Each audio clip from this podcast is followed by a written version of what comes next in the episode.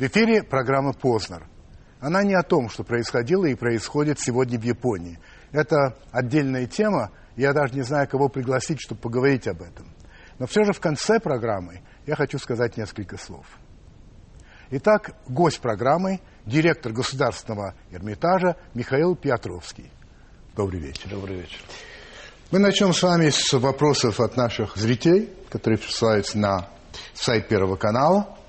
Начнем с господина Пантюхина Сергея Александровича, который вот что спрашивает.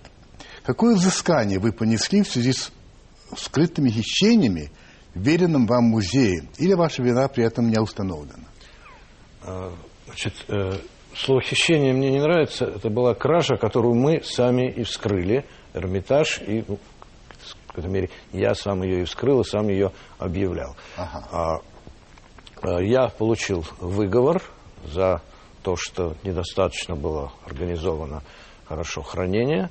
Ну, все соответствующие тоже получили те выговоры, получили выговоры те, кто не выполняли инструкции, хотя, в общем, инструкции все выполнялись, и история это еще достаточно темная до сих пор. Алексей Николаев, каждый раз, когда на Дворцовой площади ожидается проведение концертов и подобных, в кавычках, шумных мероприятий, вы выступаете резко против. Говорите, что разрушаются экспонаты Эрмитажа. Но мероприятия все равно проводятся. Ваше мнение никого интересует? Вас утихомиривают? Городские власти? Или это компенсируется материально? Это очень хороший советский вопрос. Да, советский. Вполне, советский да. вопрос. А, значит, э, Каждый раз, когда готовится мероприятие, мы действительно возмущаемся. Возмущаемся не только потому, что портятся экспонаты Эрмитажа. Я думаю, что не надо рассказывать, что происходит с музеями, когда на площади происходит массовые мероприятия. Массовый митинг на площади Тахрир или рок-концерт на другой площади – это одинаково опасно для музеев, по большому счету. Мы в течение многих лет боремся с тем, чтобы привести это в некую нормальную какие-то нормальные рамки, потому что ну, что-то должно происходить на площади. И мы добились того, что с нами советуются, нас слушают. Мы заставили подписывать целый ряд документов тех, кто устраивает и с кем мы договариваемся о страховании, то, что должны другие. У нас меряется децибел, и уровень децибел у всех приличных музыкантов, как правило, опускается, может быть, снижен до нормальной нормы. То есть сейчас мы вместе с городом решаем, что можно, что нельзя, что допускать, что не допускать. Так что мы всегда угу. работаем конструктивно. Марина Васильевна Яковлева, что для вас важнее, наука или Эрмитаж?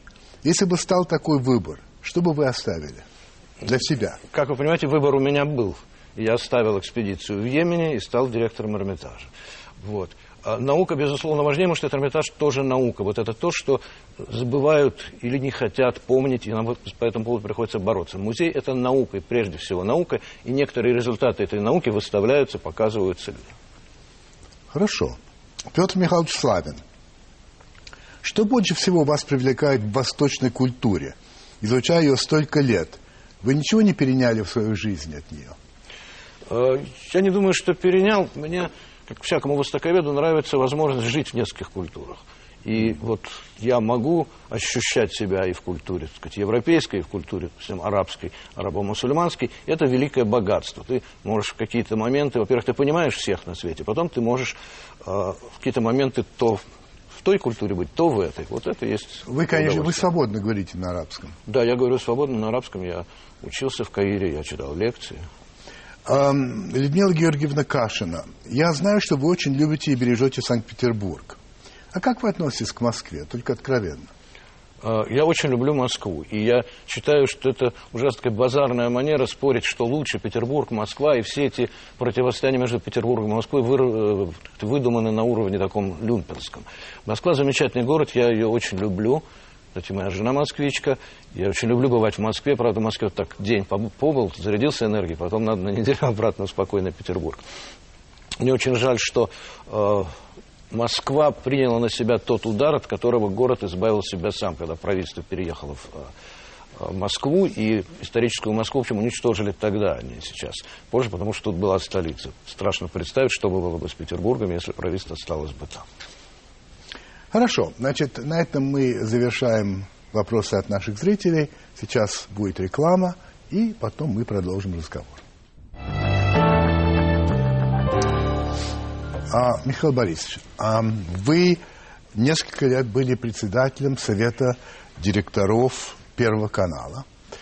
А когда перестали им быть, то вы сказали, я цитирую, «Слава Богу, теперь я могу, на это, я могу это не смотреть». Но прийти поговорить э, все-таки сочли возможно? Нет, конечно, возможно. И так вообще, э, к слову говоря, у нас телевидение не самое плохое в мире. Но когда я был председателем директоров Первого канала, а правила такие здесь, что никто, совет директоров, не может вмешиваться в то, что показывают на канале. Они вообще-то правильные. Но все-таки мне нужно было как-то смотреть и отвечать людям, почему то-то и то-то не так и не так. Вот в телевидении, в принципе, многое не так. Мне тогда объясняли, что тебе не нравится, это же не для тебя делается.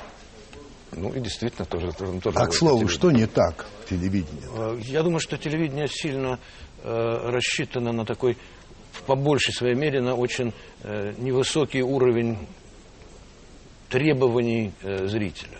Оно ему слишком угождает. А потом через это начинает ему уже э, как бы направлять э, мозги и немножко их промывать. Это то, что теперь будет скоро делать интернет, но пока делает телевидения. Я очень романтично стал председателем совета э, директоров. Это было, по-моему, 10 или 11 сентября в э, Нью-Йорке. Это было как раз после взрыва. Я был в Нью-Йорке, вот мне по телефону меня уговаривали стать председателем совета директоров Первого канала. Понятно. Хорошо. А, значит, смотрите, как интересно получается. У нас в программе была ваша коллега, значит, директор музея, Пушкинского музея, Елена Александровна Антонова, и совсем недавно отметили 50-летие ее директорства. Если сложить э, нахождение в кресле директора Эрмитажа э, вот время вашего отца и ваше, тоже получается 50 лет, так? Ну, немножко меньше, да, 26-18. Ну, близко. Близко, очень. близко, да. Но до Иринсана не дотягивает. Да. А вообще, как вы считаете, вот такое долгое руководство – это полезно или не полезно? Порой мне кажется, что когда человек находится очень долго на одном месте, ну не то, не то чтобы глаз замыливается, но э, ну что-то может быть теряет. Я не уверен. Что вы скажете? Я думаю, что это в каждом случае бывает по-разному, и каждый человек должен четко ощущать, когда вот то время, когда ты начинаешь ценить свое пребывание в должности больше, чем дело, когда ты не готов уже рисковать, боясь за то, что тебя, так сказать, отнимет должность. Вот тогда уже надо Э, с этим кончать. У каждого человека бывает по-разному. Но, конечно, человек много теряет, когда он долго находится на одной должности, и многое приобретает, потому что он ну, знает все детали того, что происходит. Это знать, что многое можно делать, и не начать думать, что очень много делать нельзя, вот это та грань, которую вообще-то люди выбирают, как правило, сами. А как вы? Какое у вас ощущение, самоощущение? Э, ну, у меня очень четкое самоощущение. У нас 250 лет Эрмитажа исполняется в 2014 году. И я... Каком? В 2014 году 250 хотите, лет Эрмитажа. Понимаю. И у нас очень большие планы. Я в том или ином качестве должен сделать все, Ясно. чтобы они осуществились. Вот что вы говорите. У нас в Эрмитаже все стукнутые. Это такое учреждение для чокнутых. Нормальные тут не могут работать. А почему вы так сказали? Э, ну, дело в том, что все люди, работающие в музеях, немножко ненормальные. Особенно по нынешним временам. Люди, которые работают в музее, они себе отдают полностью себя, они дают свою душу. Каждый человек, работающий в Эрмитаже, понимает, что есть Эрмитаж. И он, все мы, букашки по сравнению с музеем, и мы должны на него работать, потому что он ну, выше нас. И поэтому это, а это создает, дает на самом деле огромное удовольствие. Поэтому люди получают ничтожные деньги, э, люди, в общем, нелегкую ведут жизнь, э, но и для этого нужно быть вот понимать, что это хорошо, что это лучше всего на свете. А тот факт, что все-таки музейным работникам довольно мало платят, а это тоже входит в ваше определение, что надо быть чокнутым, чтобы... Да, действительно, потому что многие э, люди э, могли бы работать в других местах и получать значительно больше, хотя где-то совсем недавно мы получали больше, чем в Академии наук, а теперь Академия наук получает больше, чем хм. а, у нас. А, кроме того, постоянно в последнее время это идет такой постоянная некая такая травля музеев. Ну, у нас вообще странный набор кто плохие, да, учителя обычно, главные взяточники врачи. считаются врачи, преподаватели вузов, музейщики, если посмотреть телевидение, вот что плохо в телевидении, да, в многих программах какие-то главные воры, которые все время воруют у себя. Что вы говорите? В музее. А, это тоже не так легко э, людям переносить, но, в общем, переносят, потому что э, на самом деле есть святая миссия. Когда люди, которые выполняют святую миссию, они, конечно, немножко чокнутые.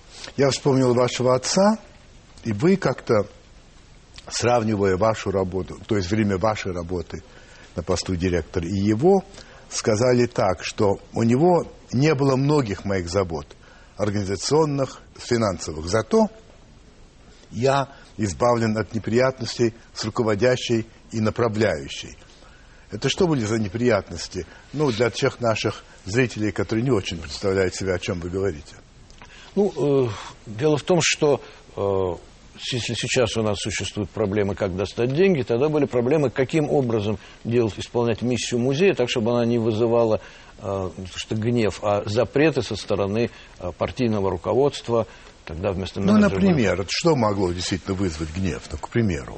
Ну, неправильно сделанные выставки, неправильно Что значит неправильно? Сделанные... Как понимать неправильно? Ну, идеологически неправильные там. А? Идеологически неправильные. Нужно было сделать так, чтобы идеологически неправильные выставки, да, современного искусства или э, ну, из неправильной страны э, с неправильными людьми получались как будто бы правильными. В это было вот это, вот это было умение. А вот скажите, делать. пожалуйста, как это происходило? Вот, скажем, вы готовите новую выставку, Эрмитаж. А ну, должен прийти секретарь обкома Нет, по идеологии. В Эрмитаже этого никогда не было. А, это... но вы же говорили о себе, о своем отце. Об отце. В Эрмитаже но... и при отце этого не было. Потом могли, так сказать, говорить, почему так, зачем это вы так, так сделали. Это в Эрмитаже сделали. могли. В Эрмитаже могли. Потом, не сначала. Сначала никто не принимал выставки. Нет. Ну, когда уже была выставка. Это не театр, куда приходят, приходили. Я понимаю, ну вот да. сделана выставка. Сделана выставка. Могли сказать, что-то там вот не так, не выдержано. Зря вот это, да? Могли сказать, например, э, Борис Борисовичу, когда он выступал где-то с рассказом о культурном наследии, о том, как важно культурное наследие, вы не посоветовались, не э, подчеркнули важность текущего политического момента, а говорить о том, как важно культурное наследие сохранять. Вот такие никаких э, Понятно. больших кар и оснований говорить о великом героизме нет. Сейчас очень популярно говорить, Это я знаю. какой был героизм. Да. Было С некоторой жить. ностальгией, тем не менее, вы вспоминаете советские времена. Вот смотрите, информационный голод, царивший в стране, был в каком-то смысле на руку культуре. Он провоцировал сопротивление. Не зря считается, что в музее нужно обязательно подниматься по лестнице, как гору. Должно быть усилие. А сейчас Эрмитаж посещает в год сколько? Два с половиной миллиона примерно? Два с половиной миллиона. Это вот что за люди? Это вот усилия или это просто что? Это ну, обязательно экскурсия? А? Ну, несколько, несколько категорий, это на самом деле очень интересно, а, потому что ну, ностальгии у меня никакой нет вообще ни по каким временам, я считаю, что каждое время замечательно само по себе, у меня нет ностальгии по тому, когда я был студентом или что-то, каждое время замечательно само собой, и, но действительно музей должен существовать не только для туристов, это все должны понять, а больше он существует для любителей, которые да, прилагают усилия. Удовольствие от музея – это как удовольствие от спорта. Оно усилия. Есть удовольствие, допустим, от вина, вот это не музейное удовольствие. Нужно приложить усилия. А, про э, лестницы это очень важная вещь. Это не, не я придумал, это одна из критик современных там, реконструированных музеев. Вот надо почтением относиться к музею. К нам ходят э, туристы, половина которых почтением относятся к музеям, а другие просто ставят галочку. К нам ходят замечательные э, молодежь, которая рвется в наши студенческие клубы и ходит на выставки. Там ходит замечательное поколение старше, которые привыкли ходить в музеях, прилагать усилия, иногда удивительные пишут письма, рассказы э, о том, что им нравится, что не нравится, почему надо перевесить такую картину и куда и как. И ходит большое количество людей, которые хотят получить то ли удовольствие, то ли отметиться. Их многое раздражает в музее. Они считают, что в очереди стоять унизительно. Вы сказали, что все времена вам кажутся замечательными. Даже и советское время. Все-таки оно было страшноватое, нет? Ну, в то время, в которое живет человек, а человек живет от начала до конца и все. Нужно ценить каждый период. Я думаю, что в советское время было много страшного. И в наше время тоже много страшного. Мы, например, не можем продлить часы работы музея слишком долго, потому что нашим смотрителям страшно возвращаться поздно вечером домой Петербурге. Еще вы сказали, что в 90-е, по сути, лишь поменялась декорации. Радикальных перемен не произошло. Это в сравнении с чем? 90-е по сравнению с советским временем, я мне кажется... что я слишком много интервью даю. Вы жалеете? Почти Но на самом деле, как это Я считаю, что на самом деле больших изменений коренных не произошло. Стало больше свобод, за это нужно чем-то другим э, платить. это- ну. И, в общем, продолжает... Знаете, я ведь я историк. Так. да, и занимаюсь древними разными конечно. временами. Э, Идет история России с разными ее этапами. И вот никаких, слава богу, не произошло революций, и слава богу, потому что революции не нужно. Эта эволюция идет определенные изменения. Но но- разве вы не считаете, что, скажем, развал, исчезновение империи, по сути дела, Советского Союза, это колоссальные изменения? Это Историческое. большое- это большое изменение. Ну, империя распадалась, строилась. Конечно. А, от нее остались культурные э, связи. И вот наша, на самом деле, задача не переживать, что там развалилось, а смотреть, как сейчас, когда мы друг от друга отдохнули, восстановить те культурные связи, которые есть и которых люди э, хотят. Мы проводим разные всякие конференции, где ФСНГ. Вот сейчас пришло время, когда можно снова строить какие-то вместе, уже вместе. Там Понимаю. Узбеки, Эрмитаж, Лувр, вот такие разные э, создавать проекты. И тем самым восстанавливать нашу культурную роль. Империя – это культурное явление. Если говорить о том, что появилось относительно недавно, и что, конечно, меняет жизнь нас всех, это интернет. И в частности, в интернете была объявлена а, такая, ну, Google объявил о запуске арт-проекта, благодаря которому люди смогут познакомиться и рассмотреть в, деталях более тысячи произведений искусства в, ин- в интернете. И в том числе из собрания Эрмитажа. А, и вы считаете, опять ваш цитат, что такие проекты крайне важны для мирового сообщества. Вот я хочу вас спросить, нет ли у вас опасений, во-первых, что это может повлиять на количество людей, посещающих музеи? Зачем стоять в очереди покупать билет, когда я могу посмотреть в интернете? Раз.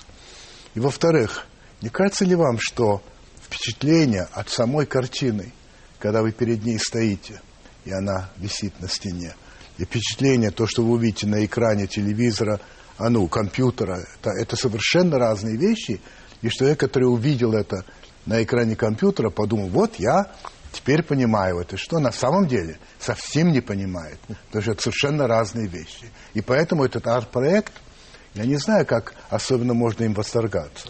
Значит, э, во-первых, конечно, это абсолютно разные вещи, и в этом достоинство. А во-вторых, э, хвала Google, который так, так это хорошо представил проект, который замечательный проект, в основном отличается особыми технологиями, выдающимися, но на самом деле люди уже давно имеют доступ к э, музейным вещам в интернете и Да. в очень хорошем Да. разрешении. У нас есть эрмитажный сайт, был лучшим в мире, и множество всего. Это уже 25 тысяч раз обсуждено. Когда-то мы собирали большие конференции директоров музеев и решали, вот как это мешает или нет. Это абсолютно не мешает, потому что, ну, посмотрите, во все музеи стоят очереди. Людей, которые стоят в очередь, для того, Да. посмотреть подлинники, Да. которые можно увидеть действительно с прекрасным разрешением на экране, и все. В музее хранятся подлинные вещи. И в мире, когда у нас, извините, опять телевидение, кругом виртуальный мир, и подлинного нет почти ничего, в музее вещи подлинные, ты на них смотришь, там тебе что-то немножко написано, ты потом пошел, прочитал книжку, другую, третью, вернулся обратно. Это максимальная свобода собственных рассуждений э, вокруг вещей, которые при этом имеют свою энергию. Что касается новейших технологий, то они очень помогают. Чем прелесть вот этого проекта Google? Мы дали туда, э, так-то у нас по музею можно пройтись на нашем сайте прекрасно, блудного сына, потому что блудный сын – это общечеловеческое достояние. Разумеется. Это та картина, на которую не надо требовать авторских прав. А, Например, наши друзья из Прада с Гуглом делали Минина, а потом как-то отошли, потому что не договорились по соблюдению авторских прав и всего. А, На э, высокой степень разрешения позволяет увидеть то, что мы глазами не видим.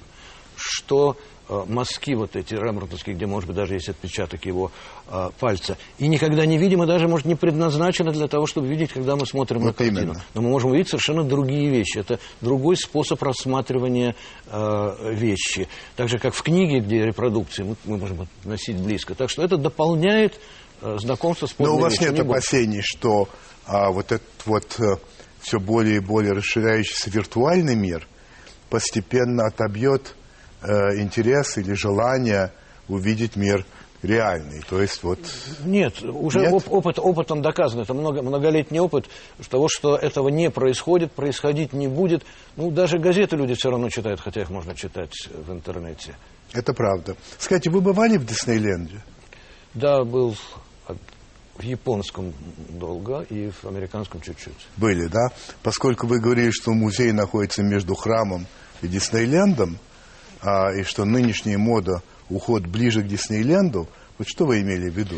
Э, Музей э, становится, вот действительно, это опять тоже не я придумал, между храмом и Диснейлендом, э, музей становится все более развлекательным. В течение 20 века была идея, что музей должен развлекать, развлекать, развлекать. А чтобы больше развлекать, делаются аттракционы. Даже сейчас часто называют, вот 25 технических аттракционов называют музей. А там нету, допустим, ни одной подлинной вещи. Вот это особенность. Ну хорошо, в крупных музеях мира есть такое? Что везде Ну, есть чтобы этому. развлечения. Э, Да, конечно. Где, Сама например? вот система того, что музей должен развлекать, театрализованность определенных выставок, которые выходят за пределы театрализации. Вы Вот, противник этого. э, Там должна быть точная грань, где остановиться, где э, подлинное не заслоняется неподлинным, где настоящая вещь находится в центре, а все вокруг, или когда настоящая вещь среди множества таких симулякров и реплик, и ты не разбираешь, что это такое. Это очень тонкая грань. Мы зашли слишком далеко к развлечению, забыв, что музейное пространство сакрально. Это, в общем-то, храм, храм памяти наших предков, так грубо говоря. А храм это должен зарабатывать? Значит, вот не должен. Он может зарабатывать. Он должен работать так, чтобы приносить определенный доход. Но он не может ставить заработок в качестве критерия своей успешности. Вот это важнейшая проблема. Музеи могут зарабатывать, могут зарабатывать много, одни больше, меньше.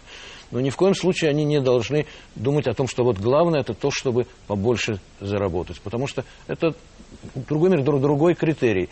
Но очень опасная грань. Вот Если музей или храм, как мы его называем теперь уже с вами называем, не должен зарабатывать, то значит государство должно его содержать. От него не должны требовать зарабатывать. Государство должно содержать, государство должно помнить. А это постоянно государственный аппарат, э, не государство, государство. Ну, понятно, конкретные люди. Нет, нам надо иногда делать эту дефиницию, потому что государство было раньше все действительно государство. Сейчас у нас государство Так. далеко не всем Так. нравится. Так вот, часто они забывают, что у, государ- вот у государственного аппарата и у государства тоже есть одна, есть несколько главных обязанностей. Безопасность своих граждан, безопасность страны и сохранение культуры. Культура – это наше наследие, это наше прошлое, будущее, то, что нас отличает человека от животного, все остальное. И оно должно, действительно должно содержать. Государственные субсидии должны лежать в основе. Другое дело, что музей должен любое учреждение культуры зарабатывать сами, двумя способами генерировать деньги, зарабатывать а, билетов, вот мы билеты, разные проекты, Да. спецпроекты, всего, и э, доноры, благотворители, которые дают деньги. Вот тогда музей сохраняет некую автономность. Если тебе все деньги идут из одного источника, государства или заработок, ты не свободен. Когда А соотношение, вот, государ- а, вот э, с- цифра 100. Государство дает сколько, по-вашему, из этого 100, Я считаю, а музей зарабатывает самое сколько? лучшее соотношение, вот оно у нас сейчас примерно э, складывается, 60-70% государства, остальное 30-40 генерирует э, музей. Из этих 30-40 хорошо бы, идеально было бы половина музей, половина э, доноры, спонсоры, благотворители. Когда вы это говорите, вы говорите применительно к Эрмитажу, но, очевидно, предполагаете, что это идеальная схема вообще для музея. Э, Это вообще, я думаю, что хорошая схема да, для всех музеев. всех музеев. И в разных музеях мира там примерно такие же оценки. Такое у всех разные соотношения, но примерно это считается... Когда-то ходила такая легенда, будто бы тогдашний секретарь обкома Ленинградского Романов отпраздновал свадьбу собственной дочери в, за- в Эрмитаже с битьем там царской посуды и прочее. Вы сказали, что абсолютный миф, и ничего подобного не было. Это правда, да? Да. Ну, э, во-первых, у нас в пресс-службе есть э, правило, когда приходят брать у меня интервью, два вопроса не задавать, отвечу на это. Почему я ношу шарф и э, что за история? А с- почему, э, И а что за шарф? Потому что отвечено многократно. А, ну бог с ним. Вот. Я не так вот, поэтому. так вот с Романовым. Это, безусловно, во-первых, этого никогда не было. Ну не было всё. хотя бы потому, что у нас нет ни одного сервиса, которым можно накрыть стол. Во-вторых, это блестящий пример такой активной дезинформации в момент, когда Романов шел сильно наверх, и всем было приятно услышать, вот такой была сочинена такая мощная история, которая все время не умирает. Понятно. А, но все-таки Ну, вот вы как-то по этому поводу сказали не просто, что это миф, но вы добавили, хотя, сказали вы, Нью-Йоркский метрополитен и другие музеи мира сдают. И ну, ничего. А с нас слишком большой спрос. Мы символ страны. Да. Значит, но это было не в связи с романовским сервисом, нет, нет, нет, а это вообще. в связи с разными приемами, да. А, в метрополитене любой может снять помещение, да. справить свою свадьбу, да. и он ее справит. Вот это он там делал. Да. Мы... Э, Но вы больше символ страны, например, чем Лувр для Франции. А, мы не больше символ страны, хотя, и, и, хотя больше, нет, все-таки больше. Лувр в целом символ для Франции. Мы еще это место, где происходила вся э, имперская история России. Живое место. В Лувре давно ничего не происходило. У нас, вот тут у нас в этой комнате умирал Александр II, здесь шла Екатерина, здесь был э, Николай В какой степени вы больше, чем музей даже? Мы много больше, чем просто музей. Вот да. наши стены, они... Ну, в Лувре тоже, между прочим. Там тоже, там... Жили, это же сначала, ведь был Но... дворец король... королевский. Сейчас после реконструкции он стал да. больше, чем мы, потому что там появились разные министерства, то есть одинаково э, с нами, но все равно мы больше, у нас живая эта история, ее чувствуют как интересно, мы про нее мало рассказываем, мы будем про нее больше рассказывать рассказывать, это одна из, один из наших планов на будущее. Но э, даже иностранцы, не зная истории, ощущают, что вот здесь эта история происходила. И поэтому мы в какой-то мере, ну, правительство переехало, мы представляем э, Россию. Поэтому приемы в Эрмитаже может делать только Эрмитаж вместе со своими, может быть, э, партнерами, отмечая какой-то проект либо открытие выставки. Но никто не может... Но никаких корпоративов, Ник... свадеб... Никто, никто не может... А, как они, а кто-нибудь обращался приглаш... с такими просьбами? Ну, сначала обращались, но теперь знают, теперь что... уже знают, что знают, что нельзя, да? но время от времени... Думаю, потому что в Эрмитаж никто не может пригласить в Эрмитаж. В Эрмитаж mm. может пригласить директор Эрмитажа и кто-то еще. А, вам принадлежит замечательная фраза. «Я убежден, государство должно обслуживать культуру, а не культура государства». А, но ведь обслуживание стоит денег. И недавно выступивший министр культуры господин Авдеев сказал следующее. Очень хотелось бы, чтобы в 2012 году на культуру было выделено 2% от бюджета, как это положено. Ну, для справки, три года назад эта цифра была выше 1%, сейчас 0,75%. Это очень мало, говорит министр. Сколько денег такое же обслуживание, нет? Ну, это не совсем получается, потому что вот я же говорю, мы же говорили о том, что сумасшедшие работают в культуре люди, и они не могут Музей. выполнять и в музее, ну не только в музеях, во всей культуре, да. они не могут выполнять свои, э, свою работу плохо. Они делают плохо, хотя, конечно, получается много чем проблем. А, это, я, мы уже говорили, это обязанность государства. И нужно только понимать, когда говорят, государство помогает, не помогает, оно не помощь это, а обязанность государства важнейшая, сохранение ну, нашей, отличия ну, да. нашей нации. Но смотрите, я государство, и я понимаю, да. я слушал господина Петровского, который угу. объяснял мне, что, знаете, у нас такие люди работают без бессребреники, они готовы, так сказать, и так далее. Я, как государство, ну и хорошо, и не буду я выделять особых денег, пускай они там и работают. Э, на самом деле я не только говорю журналистам, а мы, это опыт Эрмитажа, в 17 лет мы бьемся за те деньги, мы бьемся с государством, мы уговариваем кого-то, мы объясняем кому-то, мы заставляем кого-то, мы приходим с э, готовым финским кредитом, говорим, возьмите финский кредит. Мне говорят, нет, тогда, ладно, мы вам сами дадим ага. деньги на фондохранилище. Мы приводим Это всемирный... Неловко, да? Да. Ну, Получается так. И мы получили, мы строим фондохранилище именно э, таким образом. Мы договариваемся с Всемирным банком, и Всемирный банк, нарушая все свои правила, приходит в Петербург и дает гранты и деньги на реставрационные работы в Мариинском театре, в Эрмитаже, в Русском музее и всем остальном. И это после Вулфенсона кончилось. Это совершенно исключительная вещь только для культуры. Но банк, э, кредит Всемирного банка, это значит, столько же должно дать государство. Государство ну, да, дает. да, да, да, да.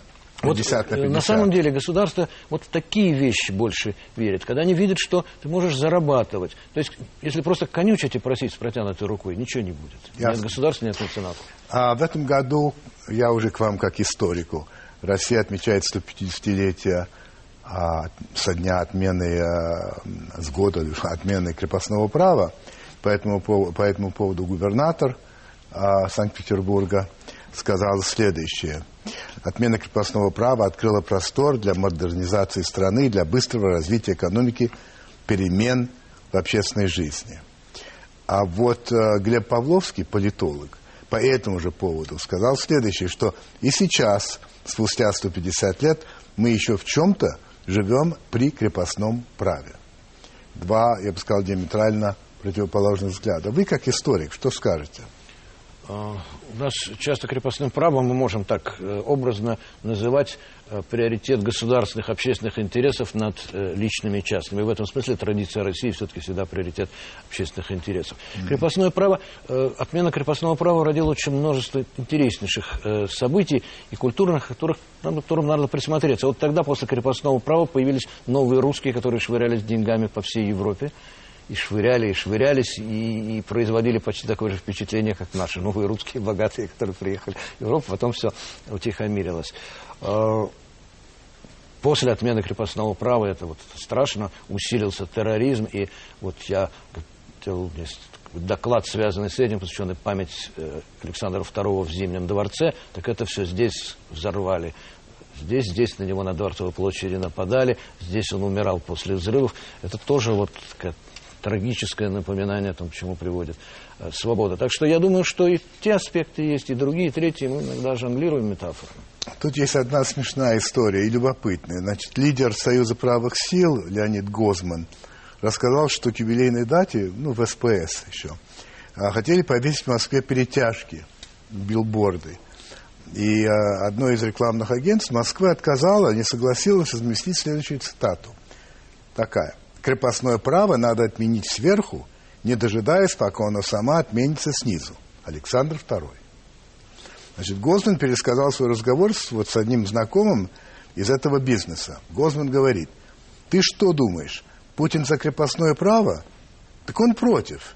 И цитируем-то мы не Геббельса и не Лимонова, а русского императора, царя-освободителя. Ему памятник стоит возле храма Христа Спасителя – на что его знакомый сказал коротко и емко, не угу, мне мозги, ну, скажем, не пудри мне мозги. А, я не первый день живу и знаю, что можно и чего нельзя. Так вот, как вы думаете, вот э, это происходит от отсутствия культуры и знаний, или это происходит от того, что все-таки все не так очевидно и гладко, как некоторым, может быть, представляется? Ну, и то, и другое. Но я думаю, что на самом деле это вот наша традиция зопового языка и вычитывать во всем еще 25 разных смыслов. Ага. Мы привыкли в советское время, когда любая пьеса, неизвестно про что, мы там все видели, что там один, другой, третий слои, половина правильно, половина нет. Я думаю, что мы все привыкли читать не то, что написано, и иногда это и правда. На всякий случай. Иногда это правда. Иногда, может, мы сейчас вставляем несколько смыслов в разные слова, что, в общем, да. нормально для интеллигенции. А, какой ваш любимый вид э, холодного оружия? Ну, джамбия, конечно. Джам... Вот. Э, объясните, во-первых, я очень люблю всякого рода а, холодное оружие, это всегда очень красиво. Это уже из свежего интервью в Казани. Не, на что это? Джамби это йеменский нож. Дело в том, что я много... Как он выглядит? Он длинный? Он такой очень загнутыми ножными. Правда, загнуты сами ножны. Сам нож нормально, он держится на поясе. Это одновременно и э, нож, которым можно убивать, кинжал, и э, такой признак мужского достоинства. Вот он вешается, человек всегда должен носить. Когда мы привозили э, из Йемена еще в прежние времена джамби, то обязательно получали справку, что это часть национальной одежды йеменцев и везется. Поэтому там для передачи в музей, действительно, я многие джамби свои в музей отдал. Э, это действительно всегда очень красиво. Это рок, украшенный разными украшениями, резьбой, маленькими золотыми серебряными пластинками. Такое сочетание ситуации, когда оружие одновременно является признаком статуса и символом культуры. Для вот, материальной культуры, художественной культуры Южной Аравии это вот один из главных символов. Вы Коран читаете? Да, конечно, я, в общем, арабист, у меня есть несколько книг Но более-менее Коране. регулярно? И я читаю его достаточно регулярно. Тогда вы можете ответить на вопрос, потому что об этом идут бесконечный спор. Все-таки в Коране есть призыв к насилию, к физическому насилию? Потому что я хочу сказать, что в, Вет, в Ветхом Завете есть. Да, вот я хотел насчет Ветха. Я это прекрасно знаю. Я как раз его знаю прилично. А все-таки крещенный католик, хотя уже и не и атеист. Так вот, в Коране есть э, вот... Э, как и во всякой святой книге, в Коране есть и то, и другое, и третье. Там есть призывы расправляться с врагами, если они напали на тебя. С неверующим, с инаковерующим. Если они говорят, вот спорь э, или нападай на людей Писания, только если они плохо тебе что-то сказали, так? И выступают против религии. Там точно так же есть слова «Бог наш и ваш один и тот же. Там есть слова «у вас своя вера, у нас своя вера». То есть ровно столько же, сколько есть агрессивных фраз боевых, столько же и вполне... Но можете ли вы не сказать, что там нет такой, ну как сказать, такой фразы или такого посыла «убей неверного»? Там нету этого как посыла всей священной книги. Нету. Просто так выдернуть можно любое слово. Продолжим разговор чуть-чуть о религии. А, как вы, вы относитесь э, к требованию РПЦ о, и к принятому закону о возвращении а, церкви или о передаче, как это сказано, религиозным организациям имущества религиозного значения, находящегося в государственной или муниципальной собственности? А, вообще, вы считаете это правильный закон, не говоря о том, что есть некоторые а, имущества, которые церковь не хочет принять, то, что слишком дорогое. Ну, например, храм Христа Спасителя, который является Да. государственной собственностью, но они говорят, пока не надо. Значит, три вещи. Как э, музейный директор и человек, в общем, причастный к культуре и науке, я очень не люблю слово «собственность». Когда начинается разговор собственность, передать собственность, отдать собственность, это уже очень э, неприятно. Второе, Так. есть, как историк, две вещи. Первое, мы имеем дело по всему миру с э, резким э, усилением политической роли религии, религиозных институтов. И религии как веры, такого движущего механизма, так и религиозных институтов. Очень по-разному. Это в исламском мире по одному, в Соединенных Штатах по-другому, это новорожденные э, христиане. Э, у нас по-другому. Это, это реальность, которой нужно и приспосабливать законы, но понимать, что это есть реальность, не какая-то э, справедливость, вот ограбили, теперь грабить награблены и все остальное. Нет, это реальность, которую нужно учитывать. Церкви нужно функционировать как определенному институту, имеющему очень большую роль, для этого нужно кто-то. Кто-то об этом можно вести сказать, э, переговоры, э, разговоры и. Скажите, А, пожалуйста. но- Да, пожалуйста. да. пожалуйста. Что касается же музейных вещей, то музей это все-таки верхушка того, куда вещи попадают, они вырываются из контекста. Они должны там уже оставаться. Они могут выставляться, но по музейным правилам. По музейным правилам, по музейному решению, а не по справедливости. А справедливость это по понятиям, не по э, законам, не по приказам сверху. Есть тоже схема, по которой определенные вещи могут вполне выставляться в А, у вас э, очень интересное высказывание по поводу церкви. А, я, говорите вы, не церковный человек и ни во что не верю. Но я знаю. И про Бога знаю, и про все остальное знаю. То, что у других верования, у меня знания. Конечно, есть высшие существа и всякое такое. Интересно, что вы знаете. Скажите мне, вы знаете, что про Бога? Что Он есть или что Его нет? Как, как это вы знаете? Никто не знает? Нет, ну, Это тоже не, не- не я э, придумал. Да. А, да, я э, не верю, я знаю, я в ощущениях знаю, что существует э, высшее существо, существуют более высшие законы, что они имеют какие-то и э, морально, моральные э, интеллектуальные аспекты. С этими высшими, су- высшим существом можно иметь определенный контакт, но не потому, чтобы креститься 25 раз. Один раз можно перекреститься в э, месяц и, значит, почувствовать, что такое приближение к Богу. Я очень люблю бывать э, в Иерусалиме, где из земли... ну согласитесь, сила. Михаил Борисович, это же не знание. Это убеждение, это чувство. Ну, Но это все-таки знание. знание для... Когда ученый человек говорит знание, я это понимаю совершенно определенно. знаете, я все-таки гуманитарный человек. У нас все знания, они такие не совсем дважды два четыре. Они все-таки про дважды два, Иногда может- пять, да, может быть и шесть, пять, и может, да? шесть. И вот, вот так. в этом смысле, тем более, что на самом деле интуитивное знание, тут я делал как-то доклад на полуэкономическом форуме о том, что э, и в экономике красивые решения бывают правильными, а уродливые, некрасивые почти всегда неправильными. А вот э, роль интуиции, интуиция почти становится знанием у нас часто в жизни. Это в 20, 21 веке, я думаю, и дальше так будет. Сейчас много про это экономисты пишут. Интересно.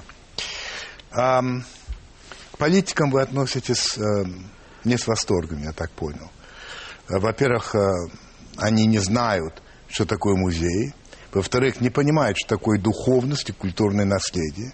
И музей они слишком часто воспринимают как склад, полезный для удовлетворения разных своих амбиций и интересов.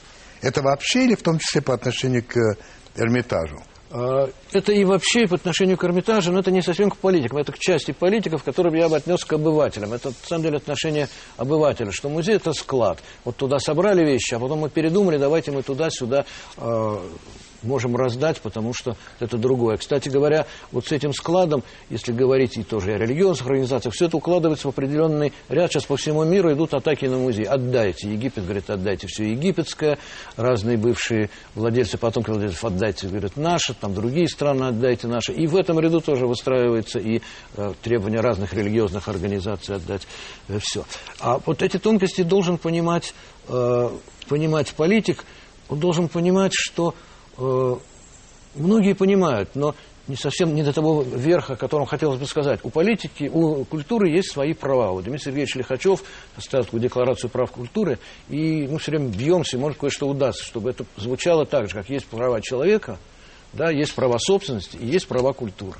И у культуры есть свои права, которые могут не совпадать с теми или с другими. Ну, например, когда мы добились, что в международном праве, это мы, в какой-то мере российские музеи, что в международном праве есть э, система э, защиты от ареста судом э, музейных ценностей, которые привозятся и выставляются. Это, да, да, да. Это, в общем, торжество прав культуры над правами mm. частной собственности, потому что это явное изменение. Вот такие вещи, о том, что культура выше нас, вот то, что я говорил, что Эрмитаж выше нас всех, кто там работает, и что, нужно смиренно чувствовать. Так ну, хорошо, этот себя. взгляд, а, конечно, он должен воспитываться. Но вот, вот скажите, в течение вот многих лет, можно ли сказать, что количество людей, посещающих Эрмитаж ежедневно, примерно одинаковое? Ну, 2 миллиона чем-то там в год. Вернее. Нет, в советское время, последние годы, было больше. Было 3 миллиона, 4 миллиона. Это был совершенно массовый поток туристских поездов из России, не из России. И посетитель был сильно некачественный, скажем Некачественный. Так. Некачественный в значительной мере. Сейчас мы вмещаем 2,5 миллиона. Это то, что музей может вместить. Потому что в основном тоже люди приезжают. И этот посетитель более качественный? Я считаю, что этот посетитель более качественный. Туристов немножко меньше, и туристы более подготовленные, и большое количество петербуржцев. Вот когда мы стали тщательно подсчитывать, меня поразило количество петербуржцев, которые ходят на самом деле в Эрмитаж. Mm-hmm. Мы всегда считали меньше, а во всем мире меньше. В Лувре там парижане не ходят. Да, но вы как-то посетовали на то, что эти самые посетители сбрасывают жвачку, и потом вам приходится это выковыривать из ковров. Ну, мы сетуем очень намного, но с этим ничего не поделаешь, и наше дело. Мы должны чистить ковры точно так же, как мы позволяем ходить по паркету. Мы знаем, что эти паркеты мы будем реставрировать, но Это зато да. люди ощущают себя нормально. Это да. Вообще, вот то, что происходит сегодня в России, вы об этом думаете? Вас это как-то тревожит или не тревожит? Есть ли, на ваш взгляд, вот это вот разделение русский, не русский, чужеземец, а, а, гастарбайтер, ну и так далее? Э, конечно, тревожит, ну не только тревожит, об этом приходится много и говорить. Э, я думаю, что вот э, там, где у нас, мы говорим о национализме, у нас должно быть чувство собственного исторического достоинства. Мы не должны кричать и говорить, что наша страна лучше всех всегда и никогда не ошибалась. Это наша страна, это наша история с черными и белыми страницами. И мы ее часть, и мы должны с достоинством к этому относиться. Я очень люблю, сказать, вечно проклинаемое, это английское сказать, слова этих джингаистов, э, «my country right or wrong». Моя страна, права она или нет. Да. Это не значит, что она всегда права, это значит, что ее боли всегда мои боли. Это Если моя. она не права, это моя, но это моя страна, я за нее отвечаю. Это вот то, что мы по-моему, значительно более э, важно. И, исходя из этого, нужно строить какие-то рецепты жизни нашей многонациональной стране, так звучит э, тривиально, но это страна, которая строилась всегда с самого начала разными народами и нациями. Вот наш Петербург с самого начала строили и русские, и финны, и татары, и армяне, так сказать, как минимум. Да?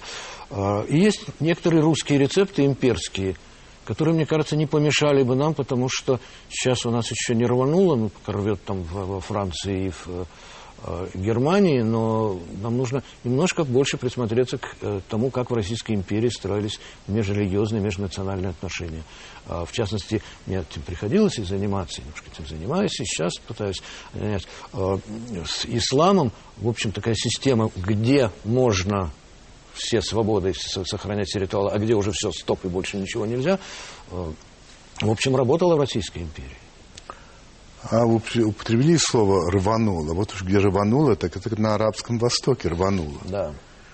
А вот вы, как арабист, рвануло само по себе, то есть по внутренним причинам, или кто-то помог рвануть? И вообще, что это значит, как это надо понимать, можно ли какие-то уроки извлечь, а угрожает ли это России в какой-то степени? Что вы скажете?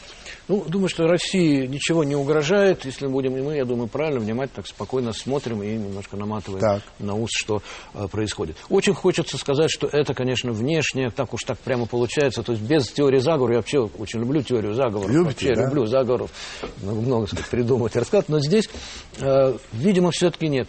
Э, ну, я хорошо знаю Египет, я знаю, как в египетской культуре есть вот этот э, массовые выступления массовые выступления с лозунгами, с толпой. Когда я учился в Египте, это еще было насаровское время, там, конечно, никто не разрешал выступать против Насара. Много было всяких таких выступлений.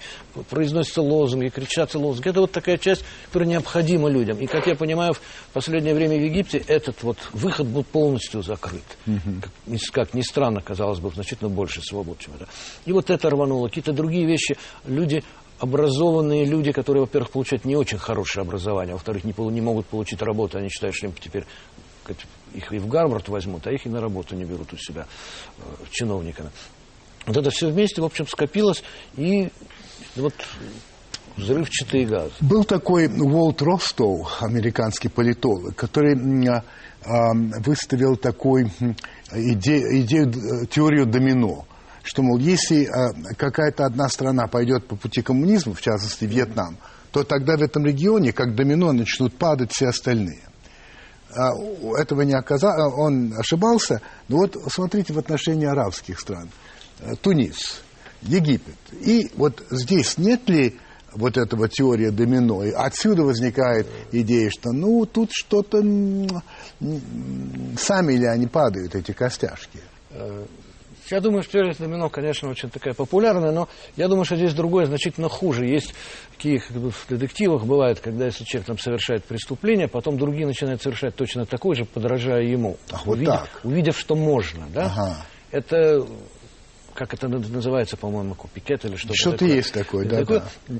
И тогда начинают люди говорить, ага, можно, значит, можно сделать, и давайте сделаем точно так же. Я думаю, что этот момент здесь существует. Все-таки арабы, при том, что все смеются над словами «арабское единство», они, в общем, есть у них некоторое действительно единство и сходство характеров. И я думаю, что мы еще посмотрим здесь две вещи. Сейчас Египет находится, по-моему, в ситуации такой почти как было при Насаре после Насаровской революции. С одной стороны, улица и исламские движения массовые, с другой стороны, армия тот раз они решили эту проблему. Приятно, что, в общем, возвращаются на такие социальные, социальные всем проблемы. Второе, что касается Египта, это все-таки страна, вы хорошо знаете, минимум 10 тысяч лет цивилизации. Они, они разберутся. Марсель Пруст имеет к вам несколько вопросов. А, если бы мы могли пообщаться с любым из когда-либо живших людей, кто бы это был? Ну, я думаю, что, естественно, я бы хотел посмотреть и послушать пророка Мухаммада, потому что много им занимаюсь и, кажется, понимаю его. Второе. Как бы вы описали свое нынешнее внутреннее состояние? Немножко нервное. А что вы больше всего не любите? Больше всего я не люблю зависть. Из того, что принадлежит лично вам, чем вы больше всего дорожите?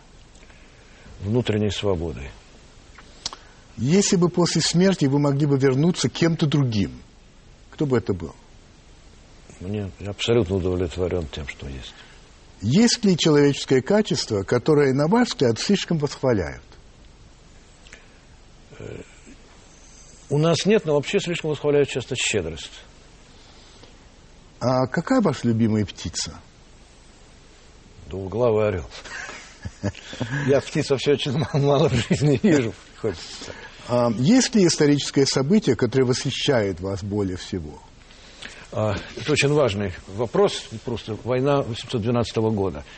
Поскольку мы ее празднуем, мы памятник этой победы в войне 1812 года. Вот это событие, где ну ни за что практически не стыдно. Что вам больше всего не нравится в вашей внешности? Ну, что начинаю немножко лысеть. Оказавшись перед Богом, что вы ему скажете? Ничего, с Богом не разговаривает. Бог сам с нами заговорит, если надо, он так все знает. Это был Михаил Борисович Петровский.